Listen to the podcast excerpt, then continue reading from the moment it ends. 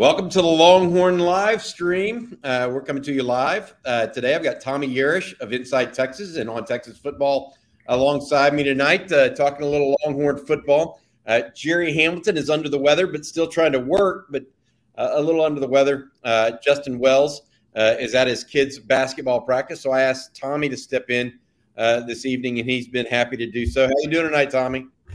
Doing good, man. Uh, just sitting here a week before finals. I got my, my Longhorn hoodie on and uh, just grinding it out before Christmas break, man. Yep. Hey, uh, Tom, uh, you know, you've been covering the team and uh, been at uh, several of the pressers and, and stuff like that. the Longhorns today lose seven guys to the portal, only one of whom was surprising, and that's Jamier Johnson, the cornerback out of Pasadena Muir in, in Southern California. Uh, but the biggest two names, or at least the biggest name probably, is Hudson Card, uh, the quarterback out of Lake Travis that started uh, some a year ago and then started some uh, this uh, this year as well in the absence of Quinn Ewers. he was probably the biggest name. The second biggest name, Andrej Karic, the offensive tackle turned tight end, sledgehammer tight end. he is probably uh, getting ready uh, to go try to be an offensive tackle or offensive guard uh, somewhere uh, that's a, that there's a clearer path to the playing field. So those two guys go. Matt, our producer, has put up a list of those. Tommy, what was your initial reaction of, of Hudson Card going to the portal today? Well, I think the initial reaction, along with most people, I would say, was not a bunch of surprise. It feels like this has been something that's been in the works ever since really Quinn Ewers was named the starter. That was when it was more low key. You know, you just thought you assumed it almost because he'd lost that starting job that he had won a year ago against Casey Thompson now this time around as the season went on you could tell that it was eventually going to happen. And i think hudson card is going to be a pretty hot commodity in the transfer market just because when he did play this year he was able to do a lot of good things for texas. You remember when quinn ewers was hurt he, he was a big part in winning games for texas and making sure the texas offense was as well oiled of a machine that it could be uh, in my opinion, though, I think the biggest loss that we'll see today is Andrej Karic on the offensive line, or like you mentioned, the flex tight end. You'll I don't know if we'll ever see a number 92 tight end again. But Ian and I, whenever we would do game previews, would always talk about how Steve Sarkisian would throw out that 12 formation with Karic at tight end alongside Ja'Tavion Sanders. And that when JT wasn't out there or when Andres wasn't out there, you see Gunnar Helm going in to provide some extra blocking. I think having that six offensive linemen essentially was a really big part for Texas in the run game this year. And that's part of the reason why Bijan Robinson, Roschon Johnson had such success when he was in the game. And then it also helps you open up a little bit the passing games because you give Quinn Ewers time when you face teams that have a good pass rush, like the Alabamas, uh, the TCUs, the Iowa States, et cetera, et cetera, et cetera. Texas has faced a lot of good ed- edge presences this year. I think Karic was a big part in stopping that as well. Um, and then you mentioned Jamier Johnson at corner, played a little bit this year, and then you know Terrence Brooks comes in and sort of takes a starting spot away from him. But nonetheless, Jamier Johnson's a great talent, and he he also is going to be a pretty hot commodity in the transfer portal, I would think. Yeah, it'll be interesting to see. Uh, Troy Omeire, obviously one of those names up there, uh, had a promising career his first year in at Texas, and then a knee injury followed by a second knee injury, the second. Um, uh, fall practice almost a year to the date he had the previous one, uh, and just never really got back that flexibility. Prince Dorbah, Dorbah is an edge linebacker prospect uh, that came in highly touted from uh, Highland Park, uh, but just never uh, turned the corner. Derek Harris had a sack a year ago early in the season, but never really saw the field much again. JD Coffey, um, I think, was trying to fit in somewhere at safety, but it looked like he was probably uh, fighting an uphill battle uh, to earn playing time there uh, with the uh, emergence of Michael Taaffe, uh, the walk on that played in front of him for most of this year as well, whenever they didn't, whenever they kept Jahdae Barron on the field with an additional safety. So, and took Anthony Cook had to go out. So, all of those guys, um, I think that, that what I would say to folks about this right now is that none of these were unexpected, and almost all of these have been in the works for some time, in my opinion. Uh, so they didn't go to bed on Saturday night saying, "Oh well, now I better transfer." Uh, I think almost all of these were in the works for quite some time. And so, what I say to that is, I'm not so sure we won't see more in the future. A couple more drop into the portal between now uh, and uh, uh, ne- well, next week is actually when the portal officially opens. These guys have declared their intention to to go into the portal. And so, what I'm getting at here is, I don't. I think this was the first rush of guys. There may be some other guys uh, that kind of dribble in. Uh, and those could those could guys could be more uh, big name guys. I, I, just don't know. I'm not expecting it per se, uh, but it's something to watch for. Uh, I will say this: having tracked this now for a, a couple of years, uh, the portal is getting ready, ready to be an ready to be absolute mayhem. Uh, the number of players that are entering the portal at this point is kind of crazy uh, to me. Um, hey, Tommy, I need to say thanks to one of our sponsors, and then I want to ask you your thoughts on the portal as a whole uh, and some recruiting stuff that you've heard uh, of late and that we talked that we can talk about. Uh, let's talk about Energy Texas first. Energy Texas is for Texans. Uh, the live stream here is um, sponsored by Energy Texas. Uh, when Energy Texas becomes your energy provider, you're dealing with and calling people in the state of Texas, not back east, not overseas, Texans. We're proud to be from the greatest state in the union and prouder still to be fighting for the little guy against big power. Uh, that's Energy Texas, our sponsor of Tuesday night's live stream. Hey, hey Tommy, um, you know, you're a guy that that is on campus right now at Texas.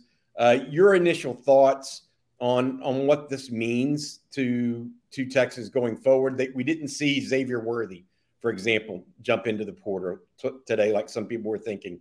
Uh, we haven't seen any big names uh, otherwise. Paul Wadlington of Inside Texas wrote a nice article today about the defensive nucleus that's returning uh, to Texas.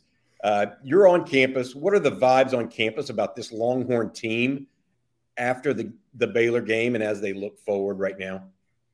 Well, I think the Baylor game was about as good of an ending to the season as you could have could have scripted out. Just because if you remember, they start that game so poorly uh, Quinn Ewers gets throws an intentional grounding in the end zone. That's a safety, and then there's just a complete coverage bust that leaves the Baylor wide receiver wide receiver, excuse me, wide open all the way down the field for a touchdown.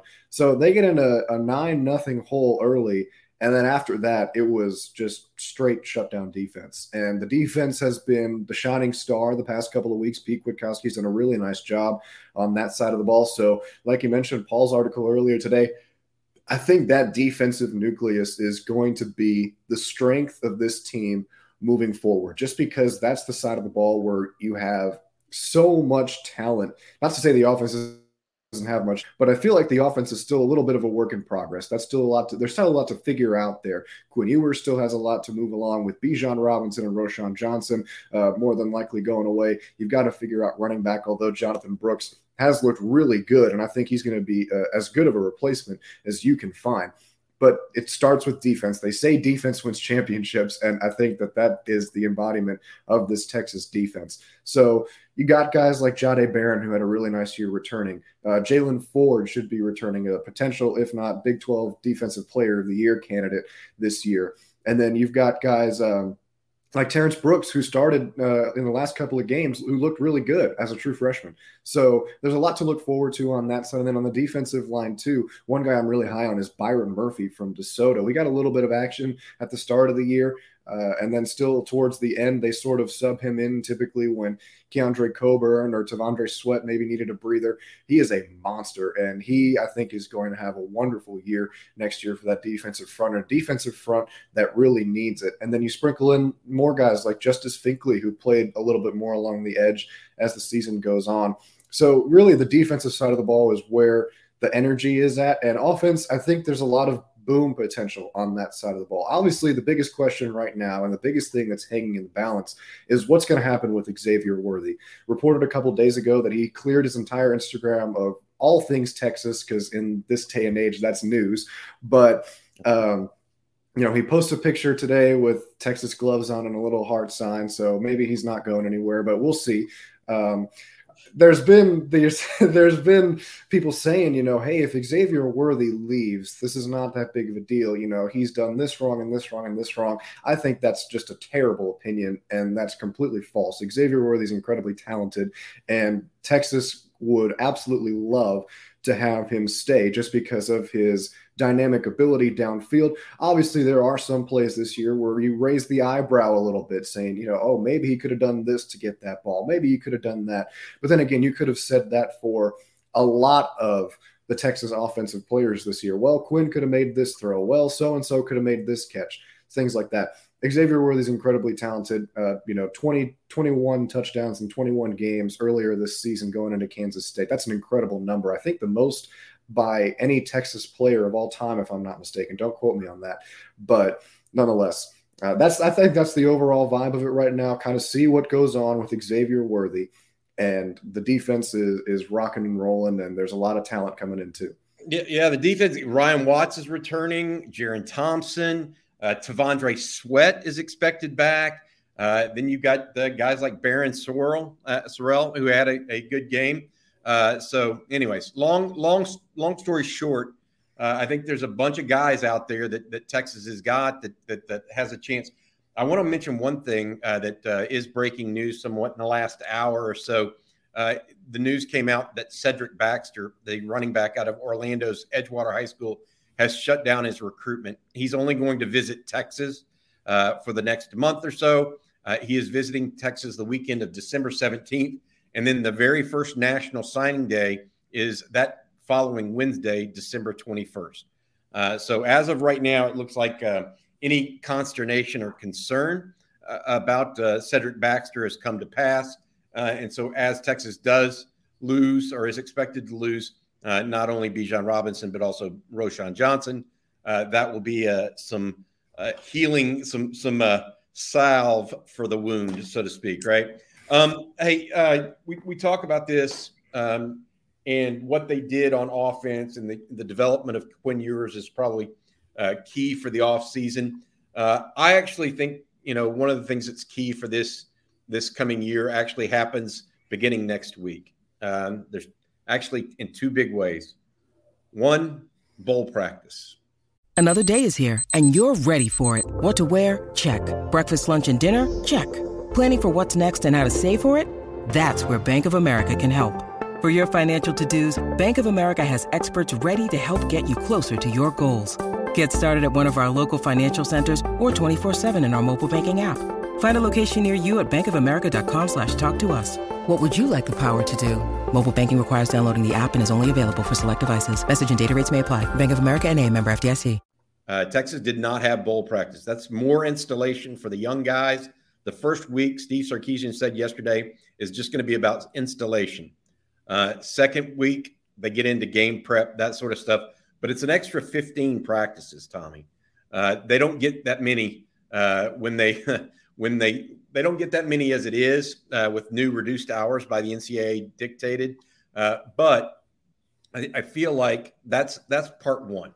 Texas gets more practices, 15 more practices, uh, more chance for those guys to really absorb the defense, absorb the offense, and get the nuances down. 15 more chances to get reps uh, with one another, et cetera. The second thing is the portal. Uh, and that's what's going to start next Monday. Obviously, the news of the outflow has already started, but really, Texas is also going to start taking a look at getting guys in through the portal. And so there may be a wide receiver or two that that, that need to come in, uh, given the fact that Texas has already lost one and may lose another here. Not necessarily Xavier Worthy, but somebody like maybe a Jaden Alexis or somebody like that decides to, to leave. Um, there's a number of, of, of different people here, uh, Tommy, and a different things, but not this week, but next week, uh, I think is going to be the start of some big stuff for the offseason because if Texas can get uh, three or four guys, it, three or four guys that are starting caliber through the portal, maybe four or five, I, think you're looking at a team. Uh, I was looking at all of the Big 12, including the newcomers to the Big 12 and it looks to me like Texas will have the most experienced team in the Big 12 next year, with the with perhaps the exception of BYU. That's that's saying a lot, uh, especially when you're particularly potentially as talented as Texas, because that talent group will be as good as anybody else's in the league as well. Yeah, and that's that statement says really a lot about this Texas team because they, they're really, really a lot younger, especially on the offensive side of the ball this season. With you know guys like Quinn Ewers out there, Xavier Worthy's only a sophomore.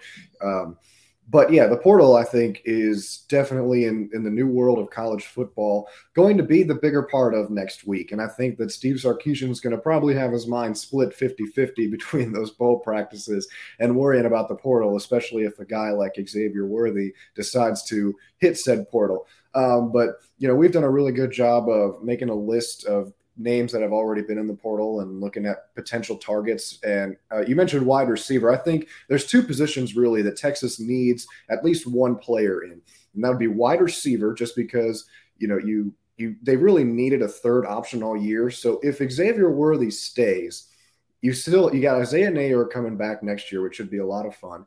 But then they really didn't. Texas didn't really have a reliable third wide receiver option. Obviously, Ja'Tavion Sanders, Bijan Robinson, a whole different story. But as a receiver, didn't really have a reliable third option, in my opinion. You know, you could argue Tarique Milton, Casey Cain. I think you can get a more reliable option than that. And I think the one guy that stood out to me the most uh, is going to be Andrew Armstrong from Texas A&M Commerce. I know I, I forgot if it was Joe. Somebody wrote an article earlier today uh, looking at him and taking a look at his film. I think he's really impressive. 6'6, 189 pounds, 62 catches for uh, 1,020 yards and 13 touchdowns this year for the Lions and at A&M Commerce. Uh, physically, he's built really well, and I think he can complement Isaiah Neyor as a, as a downfield guy. Um, and then when I move over to cornerback, the name that stands out to me is a Texas native, Jonathan McGill from Stanford. Uh, came in earlier today as a graduate transfer um, this is a guy who I think if he steps in, plays a really solid year, I think he would be a great veteran presence for a guy like Manny Muhammad, who's coming in. Uh, if Texas is able to sign him, the cornerback from South Oak Cliff, uh, Muhammad, I think, is the best corner in this 2023 class. Extremely impressive, extremely athletic, good length, great coverage skills. So having a guy like McGill come into this program and you know sort of lead the way for guys like him. And you've already got a good defensive back group and guys like Ryan Watts, who Muhammad gets to sit behind as well. And then Terrence Brooks, obviously, we'll see how he develops too. But McGill is going to be a guy who can push a guy like Brooks for that starting spot and really provide some some more safety for this for this Texas secondary that at times has needed it this year. Yeah, and and I think that. Uh I'm, I'm going to start taking some questions from folks in the audience tonight uh, here on the Longhorn Live stream. I'm uh, Bobby Burton, joined by Tommy Yarish. Uh, Tommy uh, talking, uh, and Tommy and I talking a little Texas football uh, portal news, as well as just news in general around the Longhorns. Um, there's a little bit of a, of a, discussion going on about where Hudson Card should go, um, and you know, on our message board right now, well, Notre Dame and Oklahoma State and all of these things. Uh, here's my take on this, and I come. There's a couple different ways you can look at it. Should he go to a Notre Dame where he's going to fight, have to truly fight for a job, and where Notre Dame is going to have talent stacked upon talent, and Card might not get a starting job there. Okay, if he's doing that, why wouldn't he? Why would he go there as opposed to stay at Texas?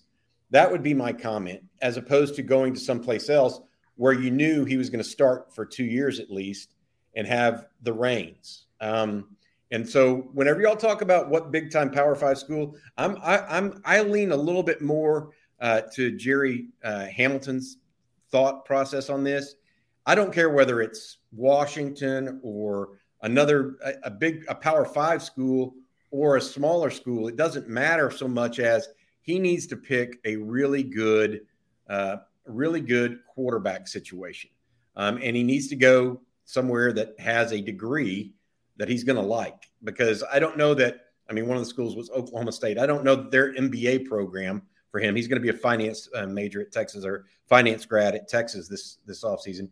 If he's going to want to go be in the MBA program somewhere as he's being a quarterback, uh, he needs to find a, a place that uh, fits that as well. So I, I just don't know. Uh, it's up to him. Uh, but I, would say that for for his sake, if he's looking to play football and wants to play beyond college, he needs to go somewhere where he can for sure get reps. If he goes somewhere and loses a job close to a younger guy who has more talent, because those guys are out there at big places like Notre Dame. I don't know if that's for sure the one of the places, but you get my point, Tommy. Is um, you got to you got to get reps if you want to be a pro quarterback, and you're not necessarily going to be assured of that at, at, some big name places. Bobby, let's have some fun. I, I'm thinking I'm thinking of a school, and you tell me if you agree or not. What about UTSA? Uh, it's a name I've heard a lot, and I think this could work. Hear me out. Jeff Traylor's a great coach. We all know that. I don't. I don't. You could put a gun to my head. I don't know anything about the UTSA MBA program but you stay in the University of Texas system. Hudson Card, I think, plays really well into what Jeff Traylor is looking for. Uh, Frank Harris, you know, we watched him earlier this year. He was definition of a dual threat quarterback, and he did a lot more, I think, on his legs than he did through the air. Hudson Card is a guy who can do that. Uh, he he was great with his legs when he used them at Texas. Uh, and you know he has a he has a good ball here and there. I wouldn't say he has the best deep ball, but he gets the job done. And I think that's exactly what Jeff Traylor is looking for. UTSA has had a good stable of wide receivers really all the time. As, as, far, as long as Jeff Traylor has been there, you have guys like Zakhari Franklin, who's been really good this year. Uh, and then you, you, they've had good running backs go through there as well. So they've got all the offensive weapons. And you bring in an experienced guy like Hudson Card. I think that UTSA would be a really nice landing space for him uh, from a football fit. Obviously, you know, he's more concerned about, you know, academics, or not maybe more concerned, but equally as concerned about well, academics. Here's the issue. Here's the issue with that. So Frank Harris, the the left-handed quarterback at, at UTSA, actually has a decision make of whether or not he's going to go pro. So oh, he, he still has eligibility. Year, and I can tell you that that while Hudson Card is a adequate runner, he's not he does not have anywhere the escapability of Frank Harris. And oh, I no. think that, that given that offensive line at UTSA, that plays that would factor into anybody's decision of who they would start uh, from the get go. But now if Frank Harris leaves, then that quarterback room is completely open. I I, I could understand that uh, as well as I could other places. I mean, there's probably other quarterback rooms on the Power Five level that are wide open. So I'm not I'm not saying no to Power Five. I want to be clear about that. It's not. I just want him to go somewhere we ha- where he has a chance to prove himself as a player. Because Absolutely. his ultimate goal in football is to become a pro football player. The only only way he's going to do that is to get reps. He's not going to do it sitting on the bench. No doubt um, about it. Just, I mean, I, I, can think of one guy in the last 30 years that was a career back, backup in college football that ended up playing in uh, playing pro football, and that was Matt Cassel in the 2000s in the aughts uh, when he was a backup to Matt Leinart and uh, those guys out at Southern California. Uh, but otherwise, I don't remember a, a true backup like that ever uh, becoming uh, a NFL player otherwise. And so that's where I come out on it. And I, I don't know that I'm always right or whatever. a couple other questions that we had. When is signing day? Uh, so the signing day, just so people understand, is December 21st. That's the first signing day. The second signing day for high school recruits is February 1. Uh, Texas coaches are going to be out on the road beginning Friday. They actually can go out on the road on Friday uh, and over the weekend. Uh, Jerry Hamilton reported earlier today that Texas will be in Chicago to see a big defensive lineman named Roderick Pierce. Uh, they've got they're going to be on the road all across the state and country uh, seeing a number of different players, whether they're in Arizona, California, Houston, Dallas, etc. Um, but also, what happens is next Monday uh, is when the portal opens, and, and, we'll see a avalanche of guys uh, going in and being available at that point. And we don't know yet uh, all of the players that might reciprocate interest from the Longhorns. You mentioned that wide receiver from Texas A&M Commerce. Um, the FC the what's a little bit different is FCS players, so Texas A&M Commerce, they can actually already go into the portal. Um, they get a week or two week head start on the uh, FBS players. Uh, so that's where that is. Um, hey, Tommy, I want to I want to pause for a second and ask you a question. Uh, basketball has got a big game coming up this Thursday night, right? Thursday, I think it's six in the Moody. Uh, Texas takes on Creighton. Jerry Hamilton wrote an article about that today. You have you have any thoughts on that? Yeah, I'll be there Thursday night. Looking forward to it. Uh, really excited about this game. I think I'm more excited about this game than I am for the Gonzaga game, to be completely honest with you, just because I think it's more competitive. It's going to be a, a bigger challenge for Texas. And I was on the board earlier today, uh, trying to to he- have my chance be heard to have Sir'Jabari Rice slide into the starting lineup. I've said that since he transferred to Texas. I know Jerry is real high on, on him as well. The only problem is where do you put him? And I think that's a very valid question because you don't want to move a guy like Marcus Carr to be six man, and you don't want to move, you know, a Timmy Allen out to be a six man. So I think I've kind of settled into okay, you know, he'll he'll be a solid six man, and they're going to need him against Creighton because, like Jerry said, Creighton's got as good of a solid a, a starting five in the entire country. You've got guys over there like Ryan Kalkbrenner, who's 7 1, and he, he moves really well for his size. Uh, the transfer, Baylor Scheierman, who's been playing really well, and Ryan Nembhard, the six foot guard who, who has played uh, out of his last two games against Arizona and Arkansas. It's going to be a really tough challenge. Creighton's very well coached. They shoot the ball really well. At times, they have a size advantage, and I think that's a problem that Texas had a lot last year, and they struggled with. Didn't really have enough size. It was really excuse me, Christian Bishop and Tre Mitchell. And the biggest game changer this year is Dillon Mitchell. And the game changer in this game for Texas, if they're going to win it, is going to be their athletic ability. And that starts with Dillon Mitchell, the most athletic player I have ever seen. Uh, he just smokes in, he just hauls in rebounds. He vacuums them in. He's like a vacuum cleaner. Um, if he's within five feet of the basket and there's no one nearby him, he can stretch out and get a rebound over for anybody. So his athletic ability, I think, is is enormous, and it's going to be even more enormous in this game. Yeah, I, I feel like uh, it's interesting. I, you know, Gonzaga was Gonzaga was the one or, number one or two ranked team in the country when they came in, uh, and I was at that game. And, and the Moody uh, Center uh, is just a terrific place to watch it. I'm interested to see uh, what Texas can do this year. They have three experienced guards uh, athleticism abounds. They've got a, a, glue guy or two glue guys really in Timmy Allen and Brock Cunningham that are hard nosed players. Um, it's just an interesting all around team at this point for me. Uh, one that I think there's a lot to like uh, for Longhorn fans. Want to get to a couple other your questions. A lot of this uh, is recruiting related, and that's okay. We'll we'll do that uh, and go from there. Um, let's see what questions I can ask. All right, let's go to this one. Uh, who Auto Lab 184 asks, who will be our starting right tackle next year? Cam Williams or Portal? As of right now, I don't think it's going to be Portal.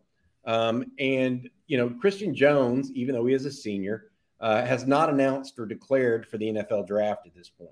Uh, expectations are that he goes. So I don't want to, he walked on senior day and all that stuff, right? So I don't want to put something out there that that's wrong. Uh, but I think that uh, Cam Williams has a shot at that. I think uh, Neto has a chance at that. Uh, I think it's anything and everything is a possibility right now. It's a possibility they kick Hayden Conner out from guard and try him at right tackle uh, and give DJ Campbell one of the two guard slots alongside Cole Hudson because th- those guys have uh, acquitted themselves pretty well overall.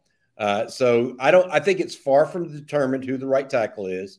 Uh, but I do think that uh, if I were an odds maker at this point, I think that Cam Williams would be my odds on favorite, but that may be only like at 30% odds. You know, like only 30% out of 100 is my thinking there. Um, all right. Um, let me ask you let's let's go a couple other questions here uh, and go go down. Uh, is Malik uh, D man right Wainwright wants to know is Malik the second string QB now? The answer is yes. He was ahead of uh, Charles Wright uh, after um, uh, during the fall camp after both Card and Ewers returned to be healthy. Malik was getting more third team reps than Charles Wright, so that means he's ahead of him in the pecking order, and ostensibly that means he'll probably get second team reps for the bowl game even if he may not be the second guy off the, the, the bench or the next guy off the bench in the bowl game, given his lack of uh, uh, time uh, playing this year. Um, Tommy, you know, what were your thoughts on when you saw Malik this fall, and what what are the things that you saw out of him that you liked, and what you thought he needed to work on? Well, we really didn't see a lot of Malik this year just because of his injury issues that he suffered in his state championship game. That's kept him sidelined a lot, and they've sort of just been slowly but surely bringing him back. I know that's something a lot of folks asked Steve Sarkisian and his pressers throughout the year was, you know, hey, how's Malik Murphy's development been? How's how's he moving along the injury chain? And it seems like he's getting to a good enough spot now where, you know, he's traveled with the team to some games and yeah, he's slid into that backup quarterback spot uh, I think he's extremely talented. And this is a guy who I think, with the right development and with the right offseason, can be a reliable backup quarterback if, God forbid, Quinn Ewers is unable to play. So extremely athletic. You saw him in high school, just how, how electric he was as a player. He runs the ball really well. He's got great size, great arm.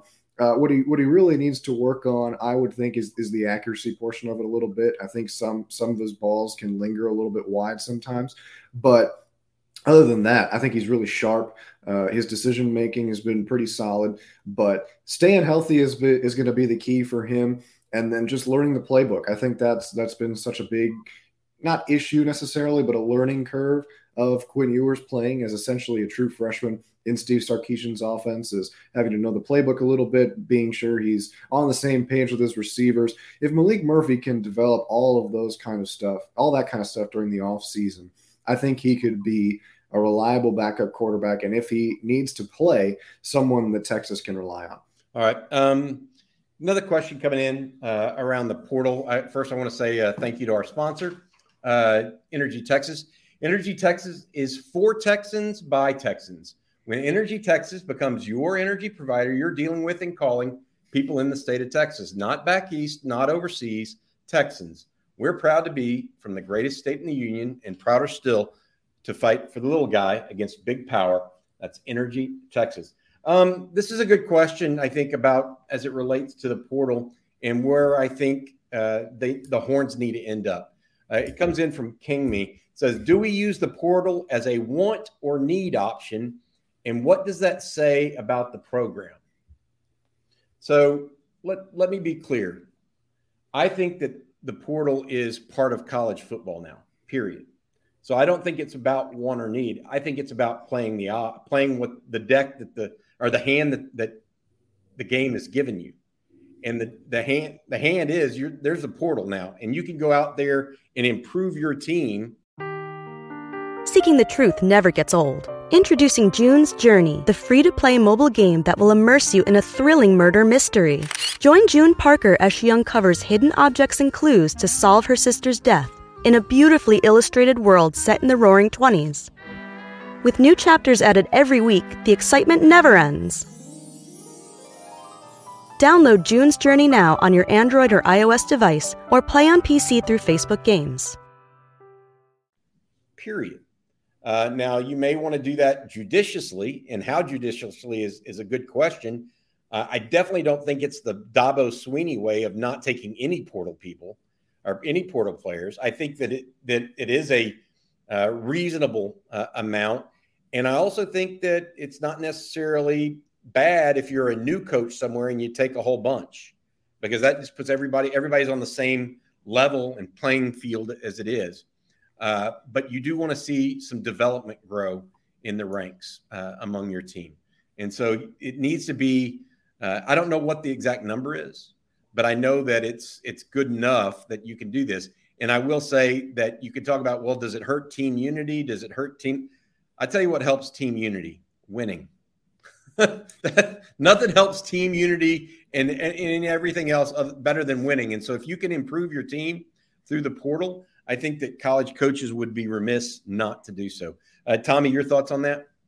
Yeah, I think I, I, completely agree with you. In today's world of college football, I think we're shifting more towards a need in the portal. Not necessarily to say that you need to get five guys out of the portal, but you need to work a little bit in that portal one way or another because there's going to be a spot on your roster, whether you like it or not, that's going to be left open for improvement. And all you're trying to do is improve your football team at the end of the day.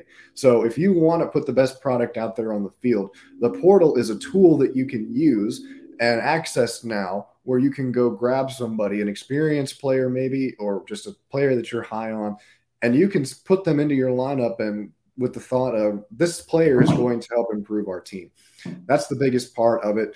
Um, so yeah, I completely agree with you. It's it's becoming a less less of a want and more of a what what can we do to make this team better? Because I think you like you like you like you mentioned the strategy of not using the portal at all with guys like Dabo Swinney, and I know he's not the only one.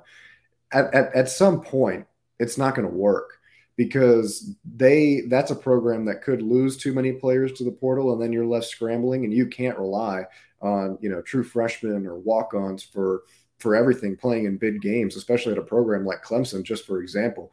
So the portal is something that I think everybody needs to adapt to, and that's going to be the biggest part of it going forward.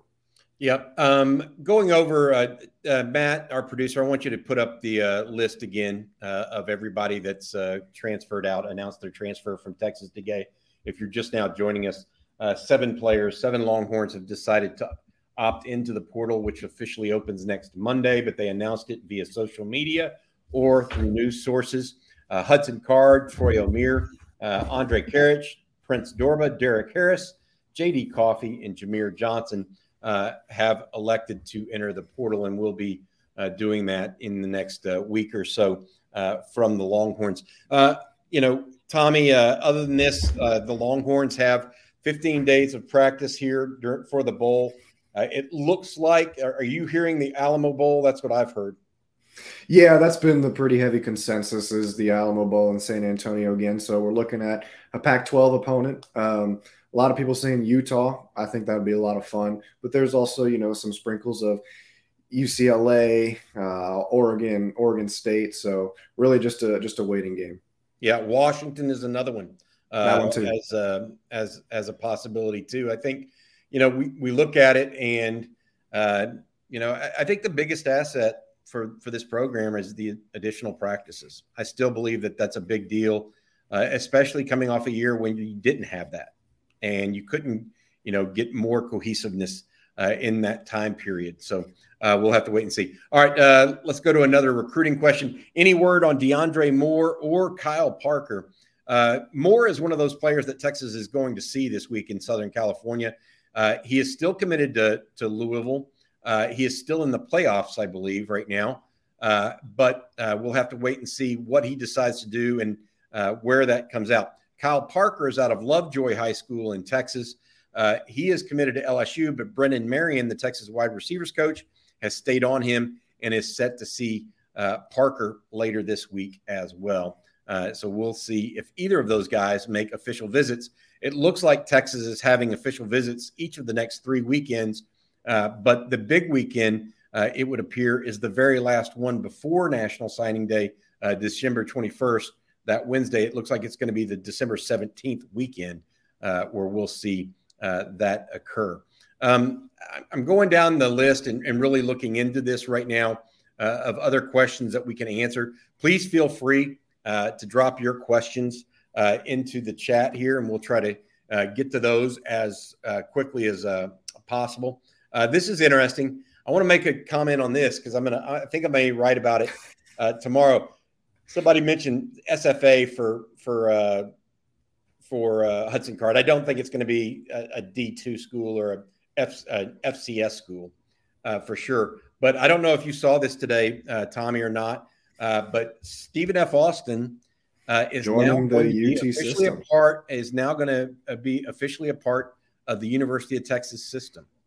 Uh, their regents voted today uh, to become part of the University of Texas system. They're not going to change their name. It's still going to be known as SFA uh, and Stephen F. Austin, uh, but they will now roll up into the University of Texas system. and I, I have to think that part of the reason that they got that done is Tyler native uh, Kevin Eltife, who is the chancellor of the Board of Regents, probably made an impassioned plea uh, because SFA also had opportunities to be part of the Texas A&M system, Texas State system, as well as Texas Tech, and uh, they chose the Longhorns. So you've got some future uh, Longhorn cousins there, I guess. Uh, Tommy, they, they, they made the, they made the right choice. They made the right choice. yes, they did. Yes, they did. Um, you know, I want to talk a little bit something else here. Um, it, it appears that other than um, other than Cincinnati, every other Big 12 school will return their head coach this offseason because West Virginia at this point has not made a decision on Neal Brown. It's three days after his loss. And so they went five and seven. And if they they're keeping him now, that they probably are going to keep him through the through the rest of the year. So of I want to say this, this is unusual. Of the 14 schools that are going to be in the Big 12 next year, 13 will re- return their head coach. The only one that won't is Cincinnati, with Luke Fickell going to Wisconsin uh, from Cincinnati. Yeah, that was a little bit of a surprise. Uh, I, I, certainly didn't see that coming just because Luke Fickell obviously made Cincinnati one of the greater G5 schools in America. You know, they brought him to the college football playoff a couple of years ago with an extremely talented roster. And then seemingly out of the blue, just takes the job up in Madison. Uh, not to say Wisconsin is a bad football program. They're not that by any stretch of the imagination, but it just happened very quickly. And isn't that how the coaching carousel turns, my friend? So, um, you know, Cincinnati is, I think, still a great school, especially and a great job for any coach. They're, you know, moving into the Big 12. It's about to get a lot more competitive. And with Texas and Oklahoma leaving, that just makes it even more competitive. And you've got another a couple more good programs and UCF, Houston, BYU moving in there as well. There have been a lot of names thrown out there for Cincinnati, uh, and rightfully so. I think Gary Patterson even was was one of them who was thrown in that loop for Cincinnati. I don't think it would be a bad fit, to be completely honest with you. The question is, is is Patterson ready for that for that just now? Is he ready for that, or is he still wanting to wait a little bit longer, hang around Texas a little bit, have some more fun over here in Austin? Uh, I certainly wouldn't complain, but uh, yeah, I think Cincinnati's going to be a hot commodity, and uh, hopefully we'll hear something about that vacancy soon.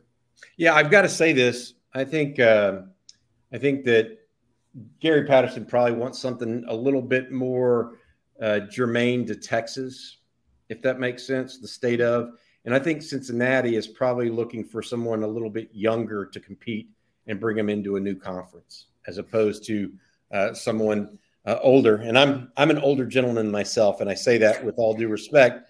Uh, recruiting at some level is a young man's game uh, in college football, and so uh, it's something uh, to consider there. Uh, a couple other questions that are interesting or comments. I want to say this. Hey, hey, Bobby, do you from Michael Hernandez? Hey, Bobby, do you really see Ewers as our future to get a Big 12 championship? yes. In short, in short answer form, the answer is yes. Is he was he ready for it this year? No, but he's also a freshman. Um, you know, Sam Ehlinger wasn't good enough to, to get to a conference championship any of the four years apparently, but he was good enough himself. The team just wasn't ready at the end. So, I, look, I, I, feel like uh, people grade and uh, uh, have pushed on Quinn Ewers and his uh, lack of superstar uh, production in year one when he was seeing things for the very first time. It was clear uh, that he just wasn't ready for that type of situation. Uh, at the same time, he led the Horns to an eight and four. You know, I think he was what did he end up five and two as a starter in games that he completed. I mean, he only lost he only lost two games, TCU and Oklahoma State, that he started that he finished. I mean, that, that's uh, five or six and two. I mean, you know, that's pretty good. Now, he's not perfect, but his ability to throw the intermediate ball is unlike anybody else's on the roster. And that's one of the reasons why Hudson Card didn't get the job back. Uh, he couldn't throw the 25, he couldn't feather a 25 yard throw in there to a JT Sanders or a Jordan Whittington like like Quinn Ewers could. That that's that's my opinion on that. You, you what do you see of of uh, uh, of uh, Quinn Ewers uh, from your viewpoint, Tommy? You know, Quinn is a guy that I was able to cover in high school too, and you know, watching him his his sophomore and junior seasons at Southlake Carroll, the one thing I think people were really excited about with Quinn when he came into Texas was the deep ball. We know Steve Sarkisian loves launching it downfield. We saw how well it worked for him at Alabama with Mac Jones, DeVonta Smith, Henry Ruggs, the likes of those wide receivers, and a great quarterback in Mac Jones. But like you mentioned, I think the biggest thing that people are forgetting in all this is that Quinn Ewers is essentially a true freshman who, coming into this year at Texas, hadn't played meaningful snaps in a football game in right around two years. You remember he forewent his senior year at Southlake Carroll to enroll early and reclassify at Ohio State. And Ohio State was just full of quarterbacks. He might have been the third or fourth string quarterback on that roster because you've got CJ Stroud, who was an early Heisman favorite coming into that season. Quinn Ewers isn't going to come out there and beat CJ Stroud for the job. That's just not fathomable. So he essentially sits the bench in Ohio State, played, I think, three snaps, and all three were hands off, handoffs. So he goes a full season in Ohio State without playing meaningful snaps. He comes to Texas and he's got to learn, you know, a, a, new offense. Obviously, Ryan Day and Steve Sarkisian do some things similarly, but some things differently. And now you've got to play meaningful snaps against teams like Alabama two weeks into essentially your collegiate career. So I think it's it's right. It's okay to criticize Ewers because he did make mistakes, and criticism is essentially what you're looking for. The biggest thing is how is he going to build on his mistakes? The biggest question I think for him has been the footwork. You know, in, in high school, he was able to get away with it just because Quinn Ewers was the best player on the field, no matter who he played. You know, he could be in the state championship game, and arguably, Cade Klubnik is the better player than him. But nonetheless, he can still get away with bad footwork launching 50 yard touchdown passes to, to wide open wide receivers. In college, that's not the case. You're going against a lot better competition, and Quinn Ewers knows that. Steve Sarkisian knows that. So, like you mentioned, Bobby, the 25 yard passes, those medium range passes, I think was the strongest asset of his game this year. Just some beautiful throws.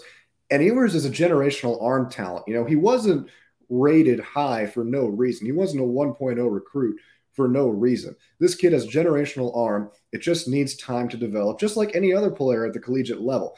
Now, whether or not and how quickly that will develop is the question here. But with Steve Sarkisian's history of quarterbacks, I would say look at next year for to be, you know, not necessarily an explosion year where he wins the Heisman, but certainly significant improvements. Yeah, I, I would agree with that. A um, couple other notes. Uh, somebody's saying uh, Masonic Penny is saying they're going after the tackle from Alabama, confirmed. And if he's talking about Damieon George, they would be incorrect. Texas is not going to kick the tires there, uh, is what I'm told. Uh, now, if it's Tommy Brockermeyer, one of those other guys, I don't know that. But Damieon George is the only one that I that has announced that he's going into the portal, uh, and at this point, uh, he is not uh, going in there. Um, another question from same same uh, user. Uh, can you confirm if JD Coffey, was the bigger DB name DB y'all heard would hit the portal, or was that guy the one that stayed in plans of changing position? First of all, it's not the position change person, and actually Jamier Johnson was the bigger uh, player because Texas uh, he he actually saw more action uh, than JD Coffey, and Coffey at the end of the year had been beat out, whereas Johnson was still ahead of uh, still ahead of the second run at uh, the boundary corner uh, behind Ryan Watts. Uh, so uh, we did not, uh, of the seven guys going into the portal today for Texas, Jamier Johnson was not was the one that we had not heard of prior to today, or had not thought that he was going into the portal necessarily. I hope that answers the question for you, Masonic Penny. just so you know. Um, there, there are there are still things going on. I think uh, people are asking me who's the big time receiver uh, in the SEC that is expected to go in the portal. Um, well, there's already a big time receiver in the portal from the SEC, uh, the number one receiver at uh, Missouri, Dominic Lovett. but I've told that he's expected to go to Alabama at this point. Uh, there's also talk that maybe a couple of Alabama receivers are going to head to the portal. Uh, they signed four of them last year. Uh, of course, a couple of them are from, I think at least one of them's from the state of Texas. there was talk that a Kentucky wide receiver was going to go in the portal. Uh, he announced that he is not. Um, we can talk about what maybes. There is so much rumor and innuendo out there right now for everybody.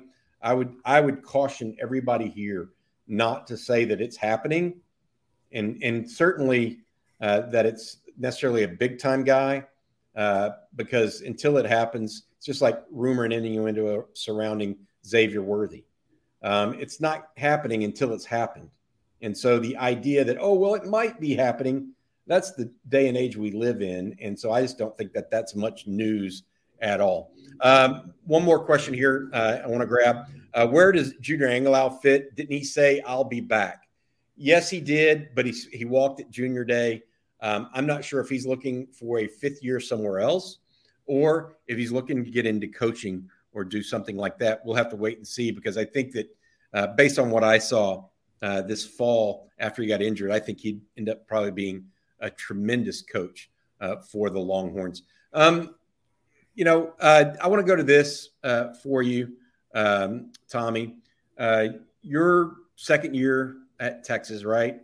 Um, the vibe on campus right now towards the football team this year compared to last year, and how much did moving the student section down to the field level and making it first come first serve make a difference in atmospheres like it against Alabama, TCU, that sort of thing?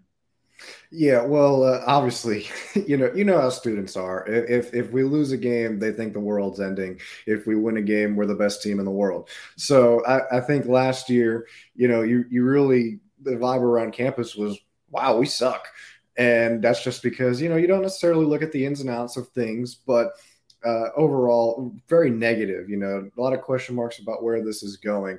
I think where that took a turn was when Quinn Ewers announced that he was coming to Texas, and everybody, you know, finds hope again. You know, the savior has come, if, if, for, if for lack of a better term. Um, so now compared to this year, I think is completely different. Obviously, you know, this is a fan base. This is a student fan base where you want to compete for Big 12 championships. You want to for the college football playoff. You want to be high up on the rankings, just like any school in a Power Five conference. But from a student perspective, you probably want a little more. But from a student who pays attention to football and how it works, I think this is right where you want this Texas team compared to five and seven a year ago. It's a much better finish. The team improved in a lot of aspects this year. And I think they had a, have a much brighter future than they had at the end of last season. And you could say that for a lot of other schools, but really Texas, I think, has a lot to look forward to if a lot of things go right. When it comes to the student section, um, you know, I I didn't go to any games as a student last year because I didn't I forgot to buy my big ticket to be completely honest with you. so I, I I did go this year though. So um, the moving the student section down, I think, was the best possible move that they could have made, and um, because it's loud and you are there's three, four, five sections filled to the brim of students yelling and screaming at essentially every game. And the peak of that was when Alabama came into town you know, you have kids. I, I was there reporting early. I was there oh, like 5:30 in the morning, um, getting in line. I, I got in line at 5:30, and I still almost didn't make it in. By the time that I made it in, all of the seats had been taken, and had I not found a friend who had two seats open next to him, I wouldn't have been able to report on that game for you, Bobby. So I'm, I'm happy that I found my friend. Um, but that that Alabama atmosphere was was unlike any other atmosphere in college football that I've experienced so far. Uh, and it was it was emulated again in TCU. That was another game where it was full to the brim, and that's what you want when you've got 140 recruits on the sidelines trying to you know make an impression on them and help your team out. So I think the student section is the most underrated aspect in sports. If you've got a good home field advantage, the students are a huge part of that, and they did make an impact on on that game this year. I think if the Alabama game was an away game this year, same teams, same conditions, but it's in Tuscaloosa. It's not a one point game, to be completely honest with you. It's completely different. The crowd had an effect on it. You could tell that they were out of sorts. So I, I think by far that moving the student section was one of the better things that a very good athletic director in Chris Del Conte uh, made this year. Yep. Um, let's see here. A couple other questions I want to get to before we, we leave tonight. Um, how, Bobby uh, from Grady Jenkins. Bobby, how many do you expect to enter the portal when all is said and done?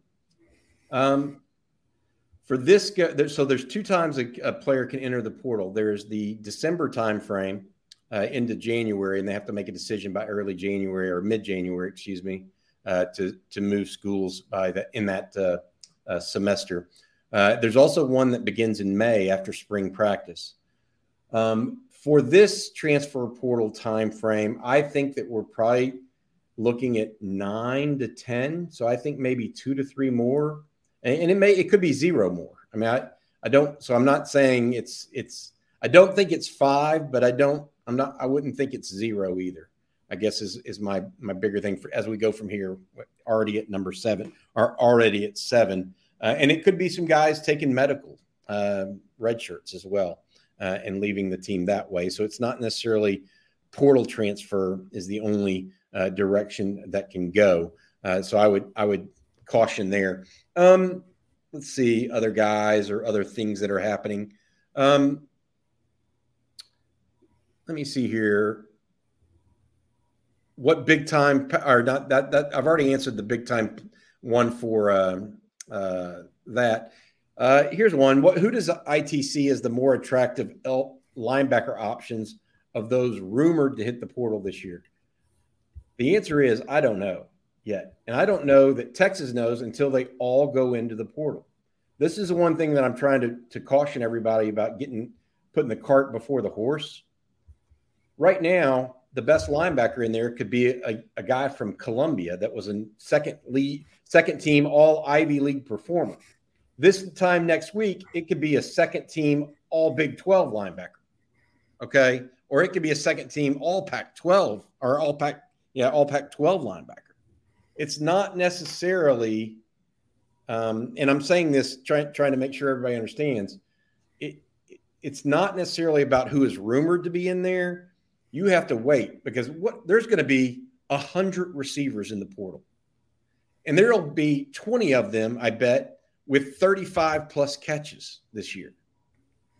As a team, there's some some guys are no brainers. You want to jump on earlier. The, the guy at, at Missouri is a no brainer for anybody and everybody, in my opinion.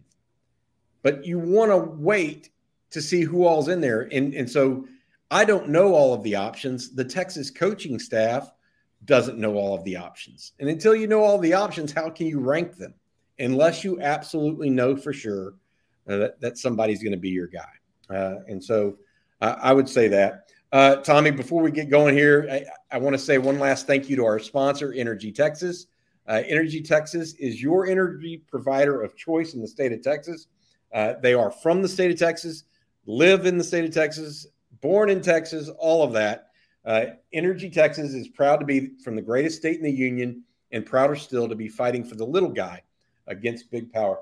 Uh, Tommy, before I let you go here tonight, anything you want to add uh, to this conversation? uh, before we hit hit hit it uh, tonight. I'll add one more point to that linebacker uh, conversation, not necessarily in the transfer portal, but uh, a player that Texas has been on pretty hot here since his decommit for decommitment, excuse me, from Texas A&M, and that's Anthony Hill. Everybody knows who Anthony Hill is. You all know Texas wants him really bad, and rightfully so. This kid is an absolute baller. I've called several of his games in high school at Denton Ryan he can do it all. He, he's played some offense. They throw him in there at running back sometimes, which is terrifying, even for me to watch at the top of the stadium, just because you can imagine being tackled by Anthony Hill Jr. Can you imagine trying to tackle Anthony Hill Jr.? It's not fun. And his 60 yard touchdown that I've got on my broadcast reel shows that off for you. Uh, but when it comes to the linebacker position, you know, Jeff Choate's done such a wonderful job this year with Jaylan Ford, DeMarvion Overshown, and that has to be something that sticks out to Anthony Hill. You know, our Justin and Eric and um, everybody who reports on him, I think Jerry as well, have said that when he watches these Texas games, he watches the linebacker corps and he has to be impressed. So even guys like Liona Lefau who are watching this have to be impressed as well with the leaps and bounds that Jaylan Ford has made this year and the solid play from DeMarvion Overshown, showing their development, turning them into NFL ready prospects here soon. So Anthony Hill, I think, could be a guy who gets serious playing time should he come to Texas in his first year. Uh, but obviously, transfer portal, if Anthony Hill decides maybe to recommit to the Aggies or go elsewhere, uh, would certainly be a viable option, like you said, Bobby, when things start to open up and you don't have to take uh, a Columbia linebacker who was second team all all Ivy League. Yeah, uh, and I will say S'Maje Burrell has also uh, been, had an impressive year uh, up in the Metroplex uh, as a linebacker as well. All right, for Tommy Yarish, I'm Bobby Burton. That's been this Tuesday night's Longhorn live stream. I'm back tomorrow with Eric Nahlin, publisher of Inside Texas for our weekly state of the program uh, with uh, Eric. Uh, for Tommy, I'm Bobby Burton. Thanks for watching.